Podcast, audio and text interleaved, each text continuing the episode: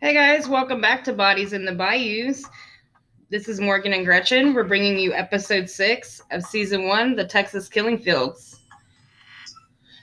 So, we're going to start off today talking about the murder of Dolores Mary Foos, who was 62 years old from Fremont, Ohio. And it does seem a little bit different that we're going to talk about somebody who is not from Texas, not murdered in Texas. But this murder connects to a lot of different things that we've talked about before and what we're going to talk about today. So we want to make sure that you had some background on what happened to her. So um on August 18th, Dolores Mary Foos went out to dinner with some friends and came home that evening to her apartment in Fremont, Ohio, and then goes missing. So she's reported missing on the 19th. Nobody knows what happened to her. Police arrive at her home. They do not see anything that that makes them think the home has been broken into. Um, her purse is there, her car is there, and Mary is simply missing. It isn't until September 8th of 1971 that her body is found several miles outside of town. And at that point in time, police notice that she has been shot four times in the back with a 38 caliber weapon. So you we don't get a very good idea of what happened to Dolores for a while. But how we do find out what happened is that Harry Lanham was common law married, possibly common law married. It's a little confusing. They um so Harry Lanham had a girlfriend earlier with a 5-year-old who we'll talk about a little bit later. But then um when when he's in Texas, he meets up with a lady named Becky. They refer to each other as husband and wife. So, common law marriage, I think, is the right way to say it. So, Harry Lanham um, is in Texas with Becky, and they decide to fly to Fremont to see his parents who live there. They stay with his parents for a couple of days, and then there is an argument between him and his parents. And so his parents ask him to leave. He leaves, and then they go stay with his sister, Lucky. Um, they stay there for another day, and an argument in, happens between him and Lucky. So he leaves. Becky states that Lanham knew Dolores Mary Foos from school. We're not 100% sure what that connection is because we don't know her as a school teacher, and her age certainly is quite a bit older, so they wouldn't have gone to school together. But he says he knew her from school, so somehow he had a connection to her. And um, so he calls her up on the phone, asks her if he and Becky can come by, clean up, um, stay a day, and then get on the road and head back to Texas. Um, while Becky is in the living room, she notices that Lanham and Dolores are in the bedroom. She goes into the bedroom and catches Lanham with a gun to Dolores's head, and they are in the bedroom. Becky says she didn't even know that the gun was out of the car. She felt like the, the gun was still in the glove box of the car. Uh, several hours go by, and then Lanham and Dolores come out of the bedroom. Uh, Dolores, at that point in time, is dressed. They load her up into the car. They start driving around, to which uh, Dolores keeps asking when she'll be able to go home. And Harry keeps telling her that he's going to find a place to drop her off and let her walk home. Um, Becky says they get out of the car on a dirt road. Harry Lanham lets Dolores out. She starts walking down the road, and then Lanham gets out of the car follows her, and Becky hears several gunshots. And then Lanham gets back into the car. He has the um, casings from the gun that he wraps up in a towel, throws in the trunk of the car, drives around for a little bit while while later he gets out the casings again tosses them on the side of the road my guess is that at this time he also tosses out the gun because we do know that the gun was found um, several days later, and uh, and so the he probably did toss out the gun at that time. Becky just didn't know that. Um, and so, although this case is not in Texas, it is very much connected to the cases that we have talked about earlier. And so we just wanted to give you some background on who Dolores was and what happened to her. So I don't. Do you have any more on Dolores that you want to talk about more? No, I think that pretty much sums it up. Okay. Well, now we'll kind of get started with our episode.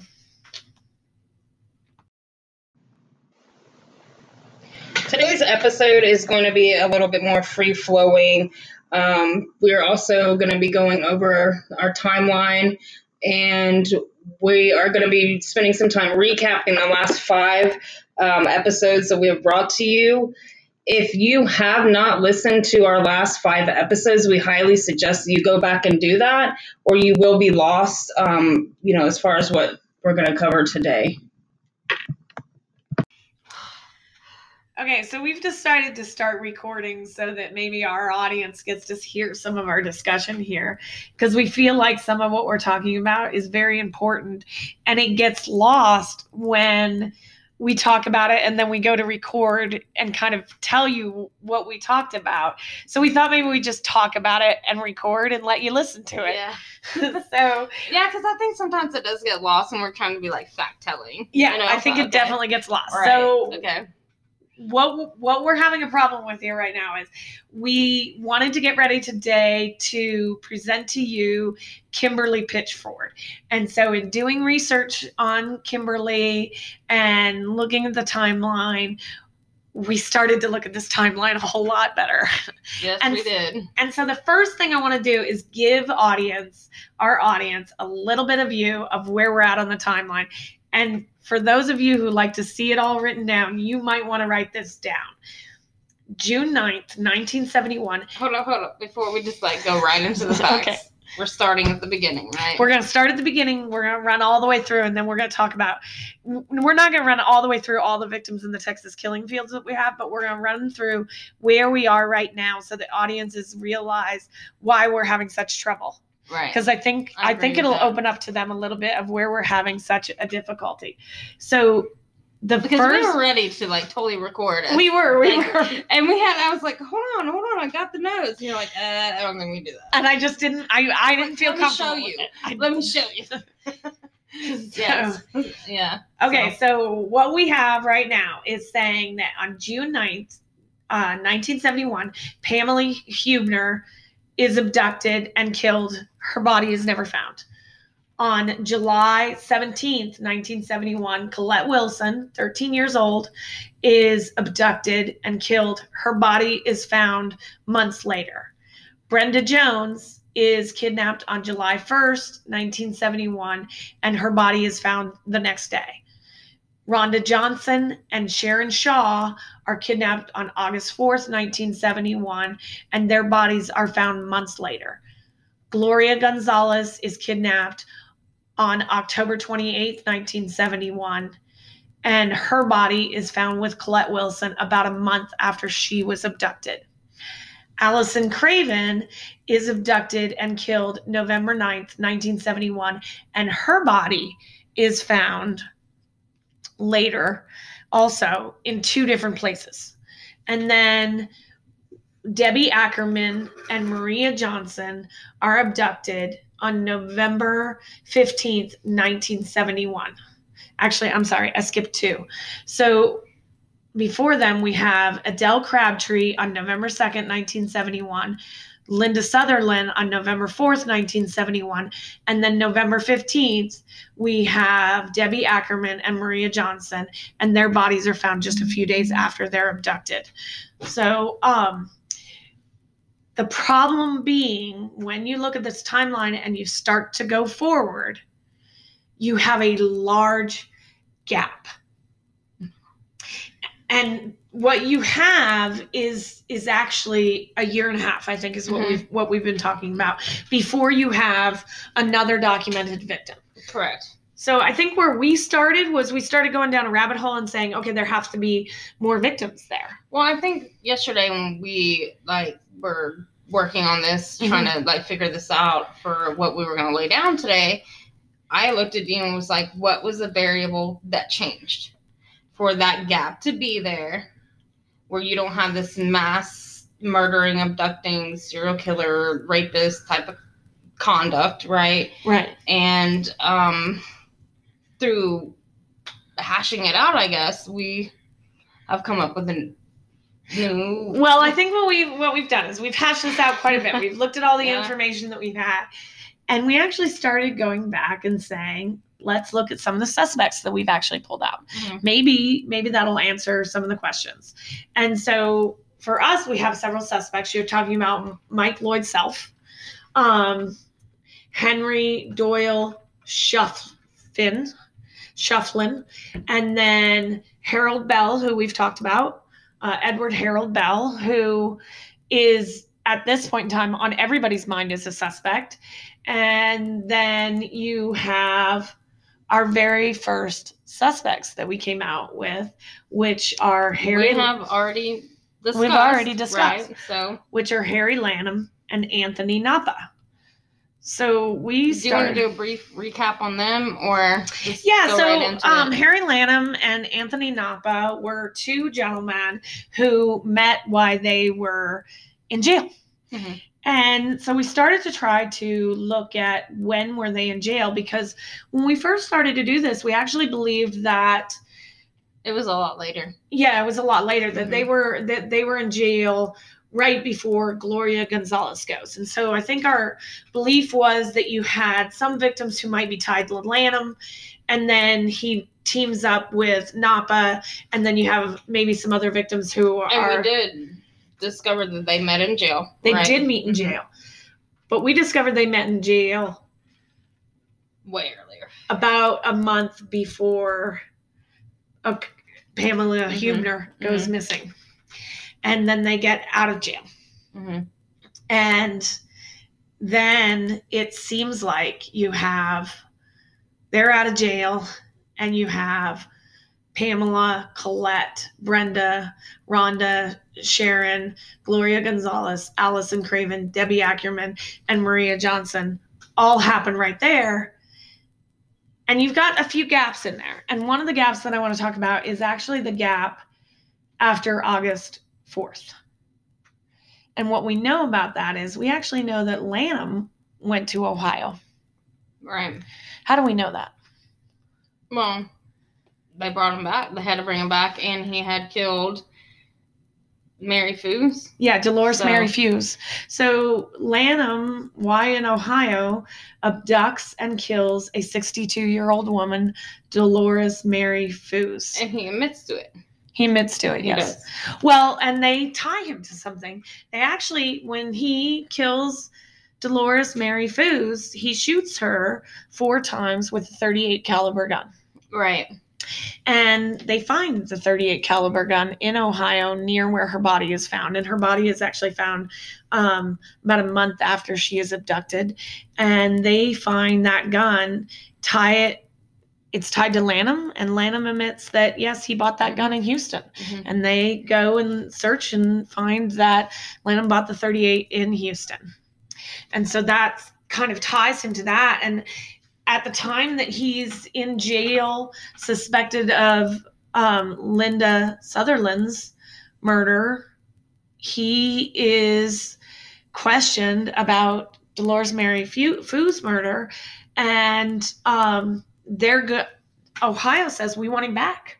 We're going to take him Yeah. back and we're going to put him in on trial in ohio.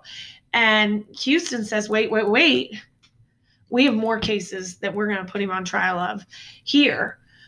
And so in doing that we've really started to get down this rabbit hole of is it possible that all of these people on this timeline are actually killed by the same people? So what you have to look at though is you have to look at some of them.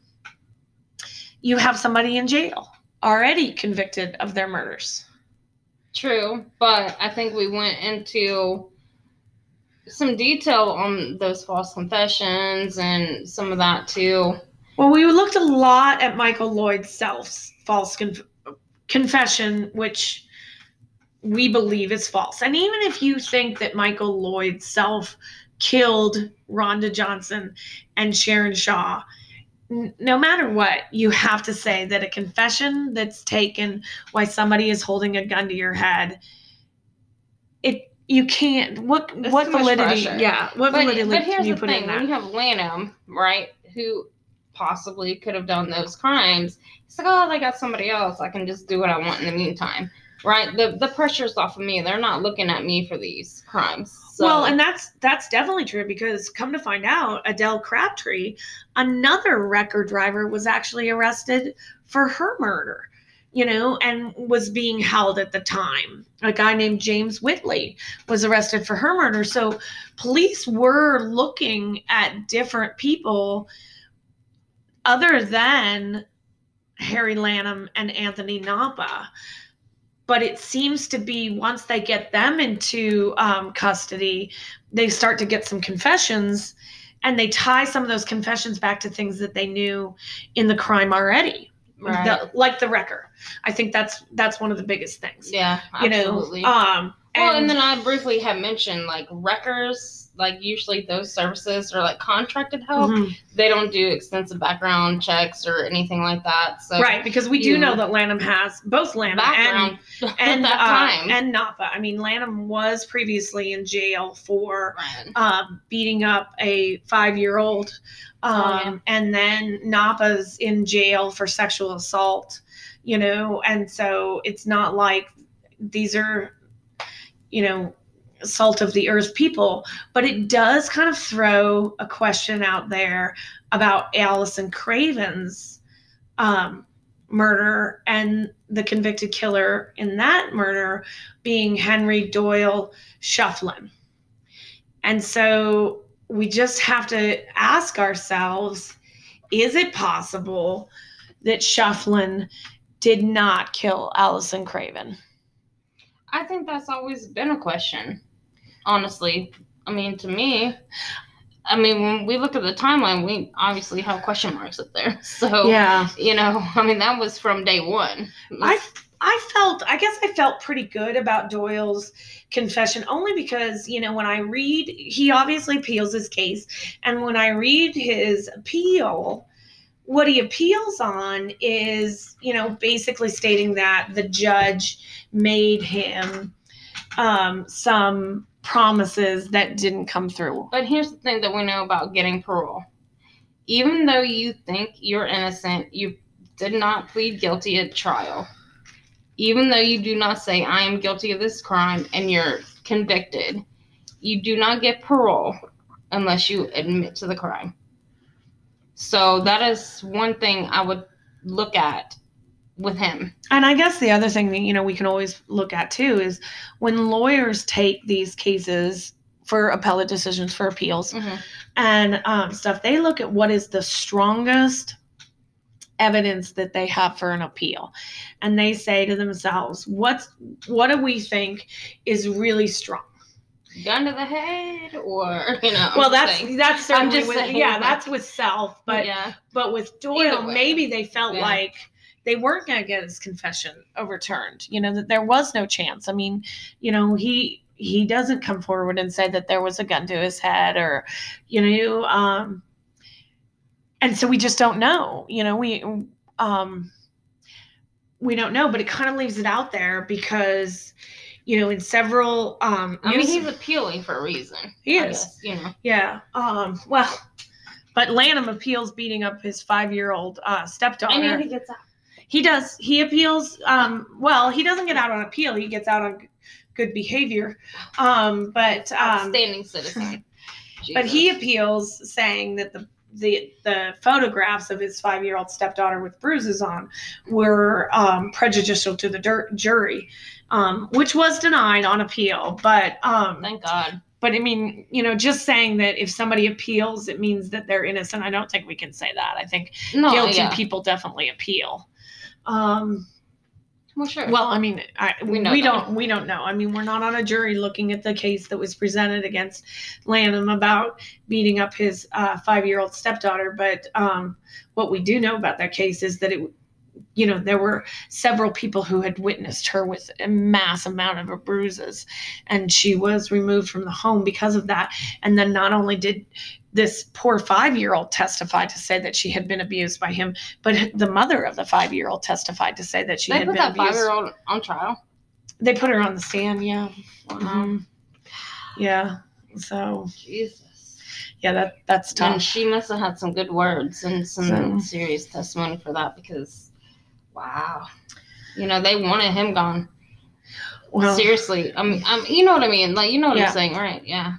Um, but you know there, and you can always go back and look at these cases and say you have some big differences in how they were killed. But one of the things that that does come into a lot of these cases is at least an attempt at strangulation Yeah. Because you know that um, Well, and actually, the whole time that we've been discussing a lot of this, right? I'm like, well, how were they killed and how did this happen? I'm like, it's just opportunity. Maybe he had the gun on him that day. Maybe he didn't. You know. I well, mean, and if if you're successful with strangulation, you don't really need the gun. I think that. What Well, okay. But what we also do know about both Harry Lanham and Anthony Napa, Napa was a Vietnam soldier and um, was a good shot, and Lanham was a marksman and a good shot. So we do know that um, they were used to shooting guns and they were good shots. And in several of these cases, we do have guns used. Well, the strangulation might actually take place with that too, because if that's your background, you may want to deter that being a speculation on you to do something different. Yeah, and You you know, know? one of the things that um, comes out in the articles that is written is the article that is out there that talks about Lanham and Napa being um, part of these cases is that they say that the motive on this was sex. And so when you're talking about the motive on a case being sex, there is a certain point of arousal that does happen with strangulation. Okay. Sadly. You know, and so that is that is kind of something that you know you do see in sexual assault cases where the victims will be strangled and um, you know it's one of those power and control elements that happen.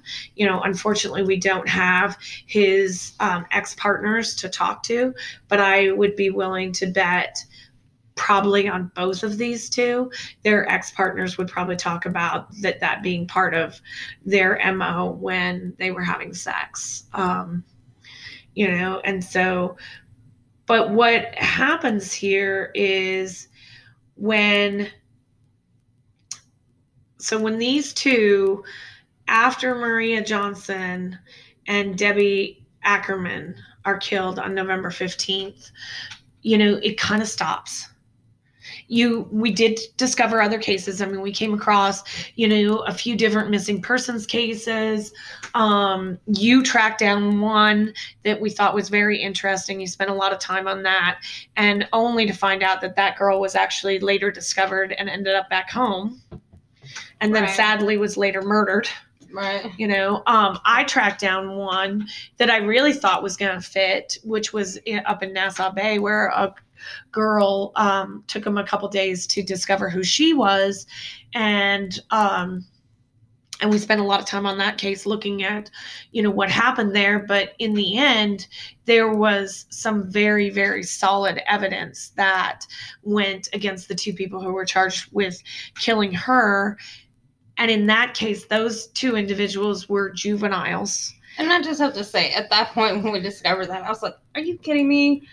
This is totally random." And you're like, "I think it's totally random. Not like random, but it's hard i think You it's know? it's hard when you spend all this time you know um I don't I don't think people kind of understand, you know, how that started, but you know, we had this newspaper article that said unidentified redhead, Mhm. you know, um at Swan um Lake. Swan Park or Mhm. something, Yeah. which um was Taylor Taylor Lake Mhm.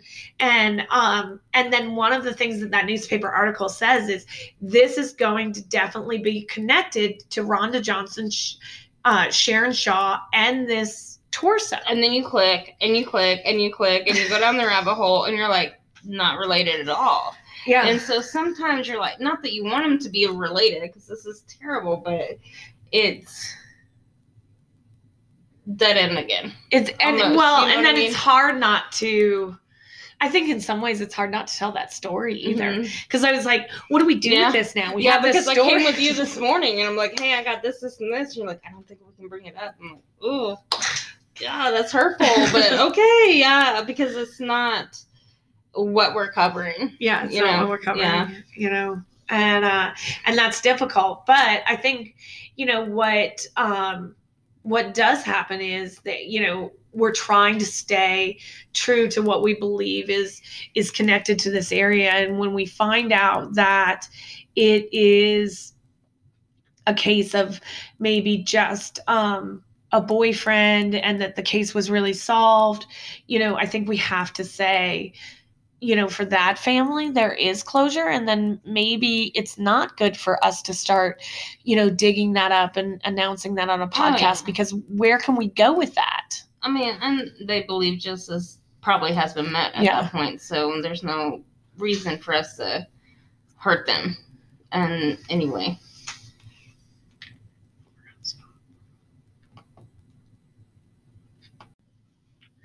So I think one of the important things that we have to tie in here is it possible that Lanham and Napa killed Pamela Hubner? And we have to say yes because they, he confesses to that. I absolutely think we have to say that because originally, I think when we went and said this, we didn't know they had met prior to Colette. Right. And so it's definitely possible that they were together, that they killed Hubner. And one of the things that we know about Hubner is that Lanham took them to the location that he said Hubner's body was. And that in that location, they did find her coin purse. So there's corroborating evidence to what he's saying there.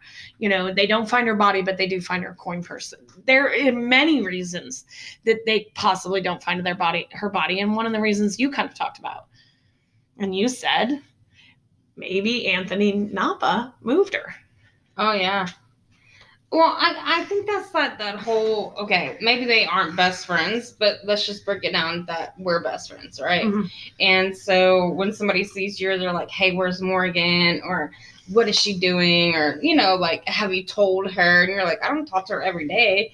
I think it's kind of relevant the same way. If Napa wanted to revisit the bodies, he's probably not going to run them past Lanham. Why would he? I mean, that's his own thing. That's what he wants to do. We each individually do our own thing and have our stuff going on. So, I mean, it's not I think there's also the possibility that maybe Napa didn't trust Lana, maybe, but you know, and so maybe he didn't trust let's him. kill somebody and not trust each other. That's cool. Let's well, I mean, you're you're come on. you're killing somebody, so why would you trust the I mean, person right. you're killing? yes, you know? absolutely. I mean, so so we can um we definitely tie them to uh Hubner.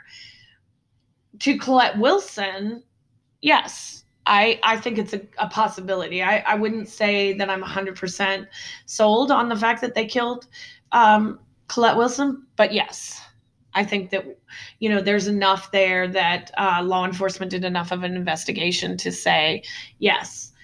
Brenda Jones, you know, Brenda Jones is is kind of that that one that that sometimes you just question it and I but one thing that I have to say about Brenda Jones is she would have been a victim of opportunity. Yeah, that's what And I was so- gonna say too. I think it was all about opportunity for her. They're And- already scouring that neighborhood. They're already, you know, looking for that type of girl, maybe vulnerable. You know, I mean, Absolutely. With your background with domestic violence, I mean, she could have just seemed vulnerable with them. Well, and I, mean, think here's the thing: she's walking alone. If you have two people in a truck or in in a, a wrecker or even in the car that we've heard about, I think it's relatively easy to grab this 14 year old child and drive off with her. And so, I think that I don't think she was hitchhiking. I don't, you know, she's too close to home. She didn't have it. It wasn't necessary for her to do that. And um, so I think there's always a possibility that they just grabbed her. Rhonda Johnson and Sharon Shaw, I have some questions about. To me, there's a very strange point that happens here. They're in Galveston, but when they're found, they're found close to home.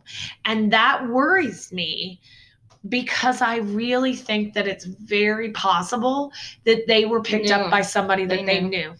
That's honestly, I when I think about those two girls, I don't think I'm gonna stray from that point. For me, is I do believe they knew them. They're at home. Whoever decided to victimize them might have wanted them to be found right away. Maybe they had some guilt about it. I mm-hmm. don't know. I just it's it's their location that Mhm. that I have some trouble with. But Agreed. the only thing that I can think about about their location that makes me think that it's a possibility though is that if you pick them up and and say they you pick them up and you say hey we'll give you a ride maybe their ride was running late and so they thought maybe she wasn't coming maybe they were hitchhiking I I don't know that they were but um one of the things that I that I come to is in order to keep kind of some sort of control you would possibly they would tell you where they needed to go. And so you would go in that direction and then maybe change course at the last possible moment you know? And so that may have been how they kept some control there you know? Um gloria gonzalez i think that goes right back to colette wilson you know the police had enough in their in these two statements to believe that they were connected and i would say that No, I believe that too. so, um, as for Gloria Gonzalez, I mean, I'm sorry, Allison Craven, that worries me a little bit. Um, and the reason that worries me is because I believe that her body was moved. That's why you have part of it close to her apartment complex, and then you have part of it much farther away. But you never know if they're like teaming up. Maybe it was that one thing about her that made him want to move her. You know, I mean, you just don't know. Like I've seen, I'm not a psychologist by any means, but I've seen enough things to know. Like sometimes you imprint on somebody Mhm. who maybe makes you feel a certain type of way, or you feel connected to them, or you need to save them, or you need to separate them. Like we don't know, but Well, and the other possibility there that we don't know is whether or not one of them thought that somebody spotted him or somebody had enough information about them that they were worried that if she was found that close to the home that that information might come out maybe they thought they were spotted at that location and so that's why they moved them the other thing is but you don't think that they would have both been like ringed in on that? No, not Okay, necessarily okay. the and the other thing is with Colette Wilson and then uh, later abducting Gloria Gonzalez, we know that if they did that, they went back and visited the same locations that they had been at before. So it's possible that they had a discussion and they were like, you know, she we need to we need to move her. You know, Mhm. somebody has seen the truck here or somebody has seen this here.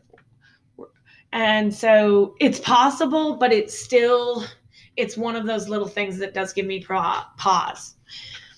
Well, I think it would be something too, like if you're being interrogated and be like, "Oh no, I didn't have nothing to do." But you don't know what I would do. I don't know what you would do right. in that circumstance, and if you're committing that kind of crime together, And then Debbie Ackerman and Maria Johnson, I think it's it's incredibly um, possible that they were connected to that. And one of the things that law enforcement says in one of the articles that's written around this time period, when they have Lanham and Napa, they actually say that these men knew some of the victims and they were known to visit some of the locations that the victims were also known to visit.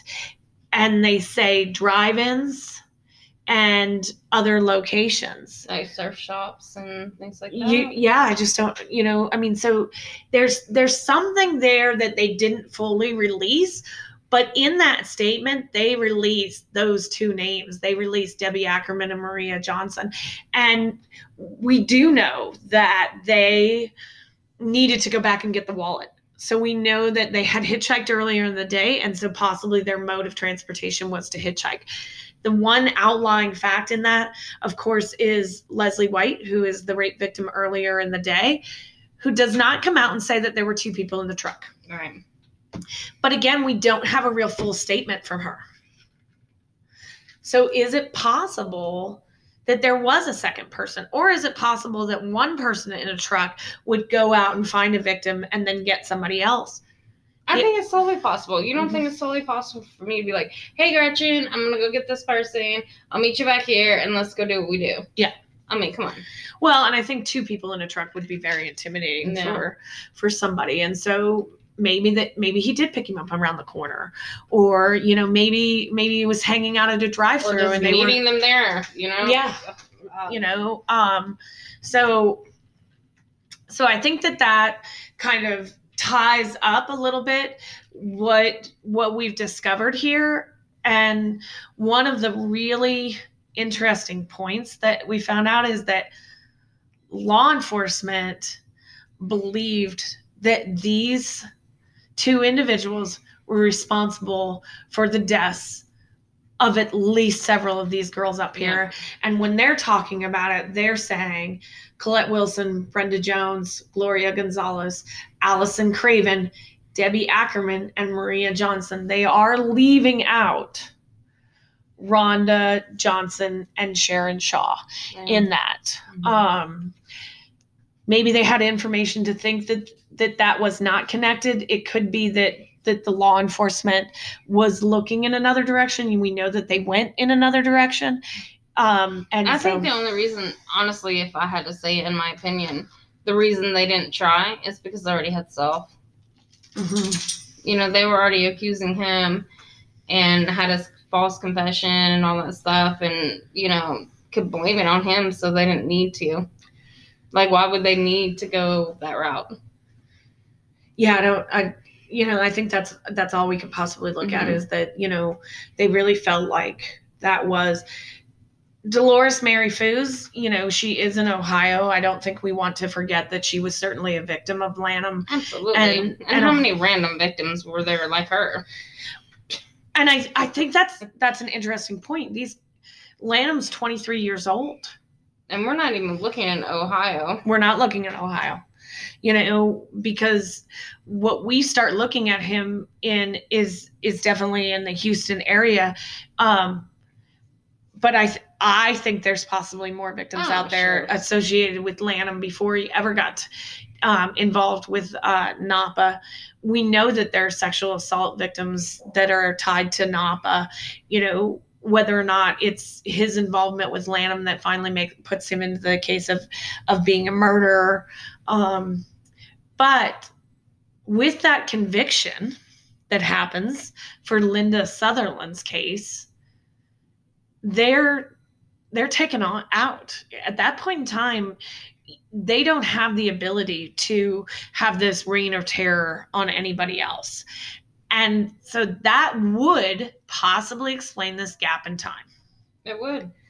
you know um but one thing that we can say is and the reason we decided to cover them today and not cover them at a later time was we didn't want there to be any confusion with victims going forward they cannot be connected with where we're going forward Right. with from now there's a possibility that we've missed victims you know up in houston there's definitely a possibility that we miss victims in ohio Well, sure. I mean, we're think not about re- that. Think about Yeah. that 45 trail all the way Uh-huh. to Ohio. yeah Jesus. I mean, you go up 59, you never Mhm. know because yeah you can't. so we um but we're not think like we're not really turning the podcast into a right. you know try to try to trace that out you know if if other information comes forward at a, at a later time that we think you know is important i think we'll bring it forward to people because i think And if you bring us information, we love that too. absolutely if Yeah. somebody has any information on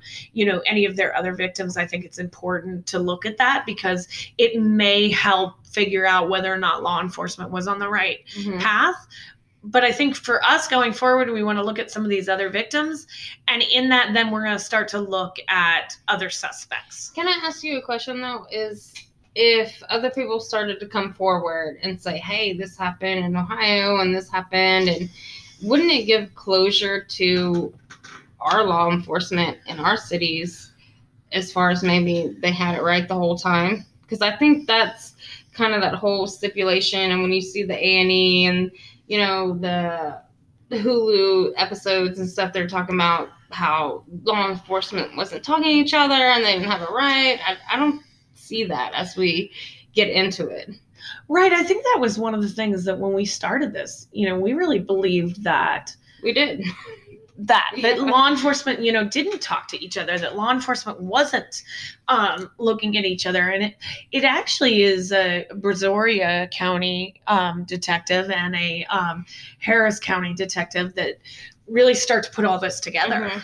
um, and so i i think you know for me i would hope that somewhere out there they have lanham and napa's dna and that they could be run against these uh, suspects Do you think they do have their DNA? Just, I mean, lanham would be tough Mhm. um, you know 'cause I don't think the laws were the same at that time. No, at that point in time, we were not taking DNA samples Mhm. from from either of them that would be convicted.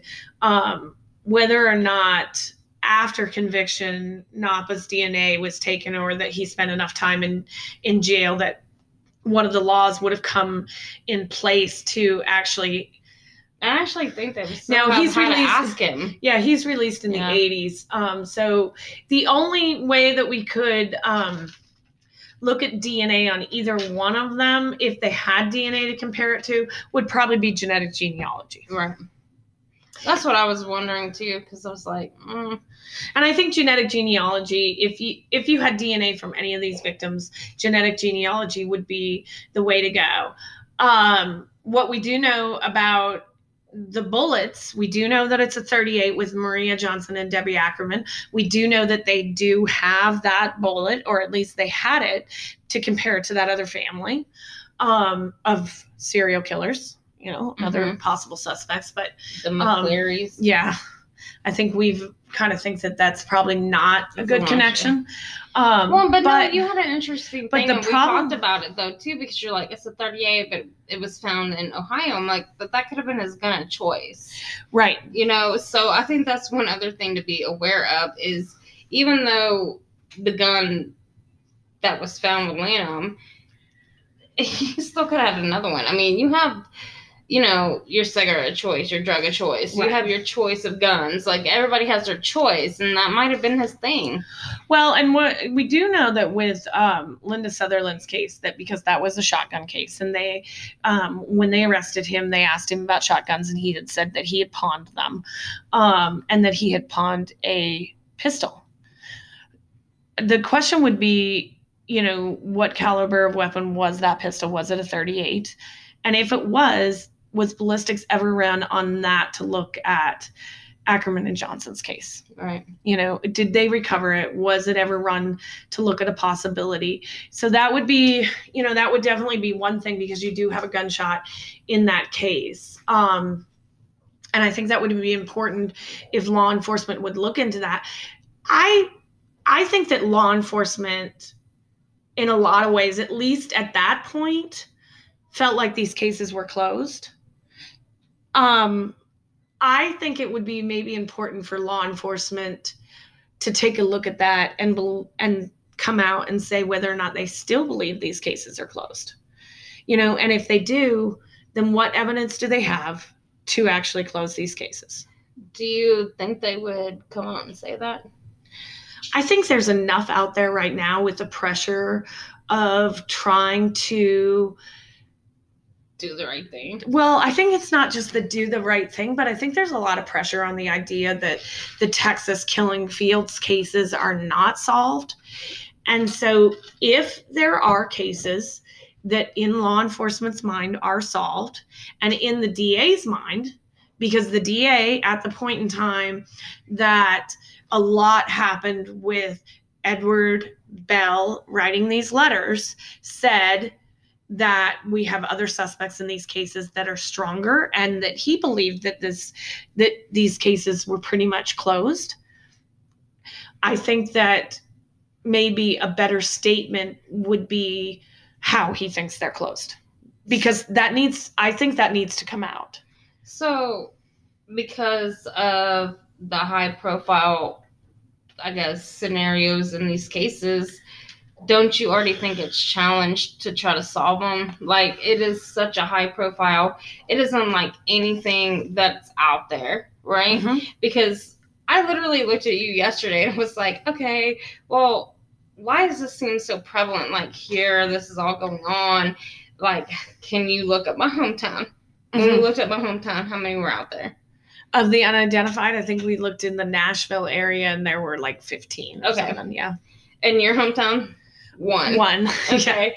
And then here, it it was quite extensive i mean we had to go we had like know, 12 in one area. yeah, on in top one of in each one other. tiny area around a restaurant. You And know, that's yeah. Angleton. And then we Yeah. haven't even, we didn't even literally do all of Houston. So Right. I think that's what was my Mhm. opening for me.